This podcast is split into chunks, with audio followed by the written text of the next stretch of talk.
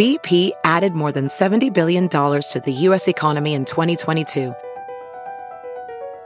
Investments like acquiring America's largest biogas producer, Archaea Energy, and starting up new infrastructure in the Gulf of Mexico. It's and, not or. See what doing both means for energy nationwide at bp.com slash investing in America.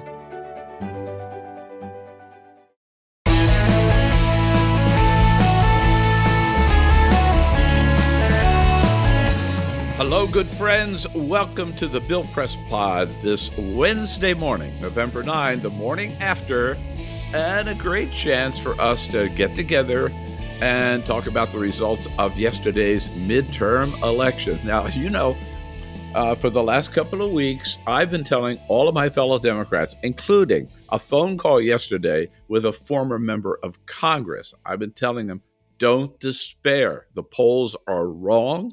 The media is full of shit. We're going to do better than expected. So, look, this morning, as much as I hate to say, I told you so, hmm, I told you so. In fact, I had to laugh out loud this morning at some of the headlines I saw on CNN. Quote, it wasn't the night Republicans wanted. Politico, the red wave that wasn't. Even the Drudge Report, Republicans in shock and toxic Trump in MAGA meltdown. But my favorite was from MSNBC who summed it up. Uh, we love alliteration, don't we? Quote Dobbs deniers Donald boost Dems. don't get me wrong. Now, we didn't have a great night. Yeah, there there's some real disappointments. And at this hour, uh, too many really important races are still hanging in the balance, too close to call or too uncertain to call. But look, Republicans didn't have a great night either. All their bragging about a big red tidal wave proved as false as their claim that Donald Trump won the 2020 election. So, on the big picture, where do we stand right now? Well, let's take a look. As of about 9:30 Wednesday morning in Washington, one control of the House of Representatives is still a big unknown. Democrats were able to hold on to several competitive seats and even flip a couple of seats, and while the odds are that Republicans will still gain control of the House, it's not going to be by much. In fact, Kevin McCarthy's great big victory party in Washington last night turned out to be a big bust. he was supposed to be dancing on tables by now. Instead, he's still biting his nails. That's the House. Two, control of the Senate is still a big un- unknown at this point, it looks like Democrats will at least hold the Senate to a 50 50 tie, which means, of course, with Kamala Harris there presiding, uh, Democrats maintain control of the Senate. Still might even pick up one or two seats. At the state level, this is really big news. Democrats scored big among governors, even in some races that the media reported as close. And, you know, that's really important now for a couple of reasons. One, because in so many states, Republicans control the state legislatures. And two, because the Supreme Court seems determined to throw more and more big issues down to the states to decide, like abortion, and it looks like affirmative action. So we need those Democratic governors to really hold the line. And fourth, on abortion rights, Three states, California, Michigan, and Vermont, overwhelmingly passed state initiatives affirming a woman's right to choose. California even put it in the state constitution, total, totally defying the um, Supreme Court's Dobbs decision. Uh, there are initiatives in two other states, Kentucky and Montana, uh, that are still um, too close to call. All right, so let's break it down and take a little closer look at this point, again, we don't know all the results, far from it. Probably won't know until the end of the week. But at this point, on among the governors, Democrats reelected Jared Polis in Colorado, Gretchen Whitmer in Michigan. Yeah, they said that was going to be close. Baloney. Kathy Hochul, same thing. Said it was going to be close. It wasn't. Kathy Hochul in New York, first full term for her. Tony Evers in Wisconsin, so, so important. Janet Mills in Maine, Gavin Newsom in California, J.B. Pritzker in Illinois, Dan McKee in Rhode Island. That's that's great news. And even better, Democrats elected three exciting new governors Josh Shapiro over Donald Trump's Dan Mastriano, election denier in Pennsylvania. Big win for Josh Shapiro. Wes Moore, great up and coming Democrat, the first African American governor of the state of Maryland, overwhelmingly elected last night, again over Donald Trump's endorsed candidate, Dan Cox. And in Massachusetts, Maura Healey, the new governor of Massachusetts, Massachusetts getting back to a Democratic governor, uh, which it should always have, seems to me. Maura Healey, believe it or not, the first female governor of Massachusetts, first woman ever elected governor of Massachusetts, and the first openly lesbian woman elected governor in any one of the 50 states. History really being made with Josh Shapiro, Wes Moore, and Maura Healey. Still, uh, two very, very important races, uh, governor's races that are up in the air yet. Uh, in Oregon, uh, Tina Kotek is ahead, but hasn't that race hasn't been called. Uh, and in Arizona, Katie Hobbs is leading. Again, that race has not been called. So Oregon and Arizona still to be decided. Sadly, we didn't make it and with Stacey Abrams in Georgia, Beto O'Rourke in Texas, or Charlie Crist in Florida. That's it for governors. On the United States Senate front, uh, the biggest win of the night absolutely was John Fetterman in Pennsylvania against that fake TV doctor, Mehmet Oz, again, Donald Trump's candidate. But in addition, Democrats also elected, Democrats also elected uh, a new senator in Vermont, uh, Congressman Pete Welch, Peter Welch, a good friend of mine. Uh, Democrats also reelected Chris Van Hollen in Maryland. Michael Bennet. they said that was going to be close. Uh uh-uh. uh Michael Bennet reelected in Colorado. Patty Murray in Washington State and Maggie Hassan against um, Don Bolduc, Donald Trump's candidate uh, in New Hampshire. Again, media reported that was going to be a nail biter. It wasn't. Maggie Hassan winning big time uh, in New Hampshire. So at this point, Arizona still undecided. Mark Kelly way ahead. Uh, and in Nevada, still undecided, but Catherine Cortez Masto, actually, who's not, who's behind at this point um, is expected to do very well among the uncounted mail ballot votes. So let's hope that goes the right way as well. And in Georgia, uh, yeah, we're most likely headed to a runoff between Senator Raphael Warnock and Herschel Walker. Uh, runoff uh, will be in December, forget what date, but uh, everybody says, not everybody, but most people say the advantage in the runoff will be to Raphael Warnock because Brian Kemp will not be on the ballot. Uh, so a lot of Republicans won't be turning out voting for the Republican candidate for governor, and there'll be no independent um, libertarian candidate on the ballot either. So hope that goes the right way. Counting on that going the right way in December. On the uh, flip side, unfortunately, we lost uh, Florida.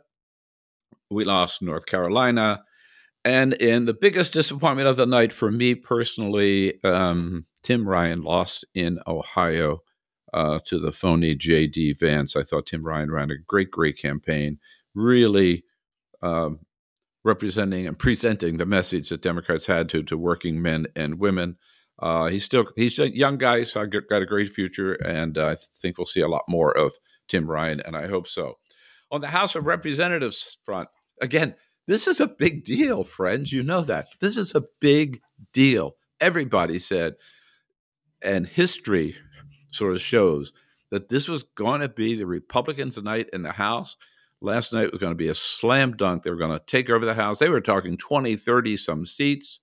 Uh, huh, did not happen. Even though they only have to pick up five seats at this point, uh, control of the House of Representatives is still undecided. There are that many seats that still uh, have to have to be counted uh, and called. By the way, the average pickup for the opposition party in a president's first term is to pick up average 28 seats. That's been true since 1946. Uh, Republicans are going to get if they do control win control of the House, which I've got to admit is still likely, certainly possible, maybe likely. Um, they're not going to get anywhere close to uh, 28. They may squeak out control of the House, but it's not going to be the triumph that the media has been, predict, pre- been predicting and that Kevin McCarthy's been crowing about. Uh, just one footnote on the uh, House races, I, I can't resist because the last time I checked in Colorado, that crazy Lauren Boebert is losing to Democrat Adam Frisch. I mean, look, this race hasn't been called yet, but how sweet it would be to throw that crazy gun nut out of the Congress. So let's uh, fingers crossed for uh, good things for Adam Frisch uh, in Colorado. So that's kind of the landscape as I see it right now. With still um, keep hope alive for uh, more good news before the end of the week. Uh, uh, and you know, everybody does it, so I'm going to do it. Um, if you look at Politico or The Hill or all the other sources, CNN today, they all have five takeaways from the midterm elections. Okay, here from the Bill Press Pod are my five takeaways. Again, it's going to be a few more days before we learn all the results and for know, know for sure who's going to control the House and the Senate. But I think we can already draw a few lessons from what we've what we know so far. One, elections work, right? I mean, there were a few glitches here and there, as there are in every election. But despite all the predictions about chaos, overall, everything worked smoothly yesterday. Even Republicans accepted the importance, finally, of early voting and vote by mail and tried to boost their their presence uh, in in those areas. Maybe a little too late, but once again, I think the most important thing is we proved that the United States has the best, the most accurate, and the most honest system of elections on the planet, no matter what Donald Trump says. So good for us. And the turnout just showed again that people really do care and they're willing to stand in long lines. I saw long lines in Washington, D.C. yesterday at a couple of polling places. People care, uh, and they want to make their make sure their vote and their voice, their vote is counted and their voice is heard. Number one. Number two. Let's look at the media. I mean, to me, if anybody has egg on their face this morning, it's got to be so many of our political lazy, I'd call them political reporters, who simply swallowed Republican propaganda, who reported that all Americans cared about was the price of gas, who spent the last month breathlessly reporting how Democrats are going to get totally wiped out, who said Republicans were gaining in every race they looked at for governor, for Senate, or for the House. And now they all have to spend their time writing stories explaining how they got it so wrong.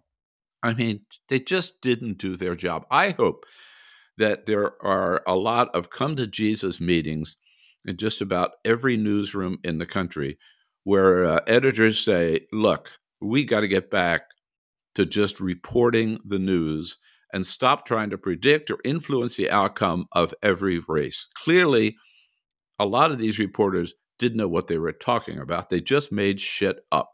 Um, and I think they should all be embarrassed today, uh, rightfully so, embarrassed today. Uh, yeah. And the third point, same thing to say about the polls. Once again, the pollsters they they look even worse than the media because I don't know about you, but after they got it so wrong in 2016 and 2020, I didn't believe one single poll this year. I didn't trust any of them, and rightfully so. So, uh, so I'm not a pollster. I mean, it's a science. I've never studied it. I used to depend on it. All I got to say is, I think they need to reinvent their entire operation or just shut everything down because clearly in this age of smartphones and the internet they do not know how to read american voters they just don't to get it wrong uh, so I, I think they've lost all credibility and they've got to, again, reinvent themselves or go out of business. My fourth takeaway Joe Biden. Look, if it was a good night for Democrats, let's admit it was also a good night for Joe Biden. He didn't hold a lot of campaign rallies, but he showed up in the right places for the right candidates who won, by the way.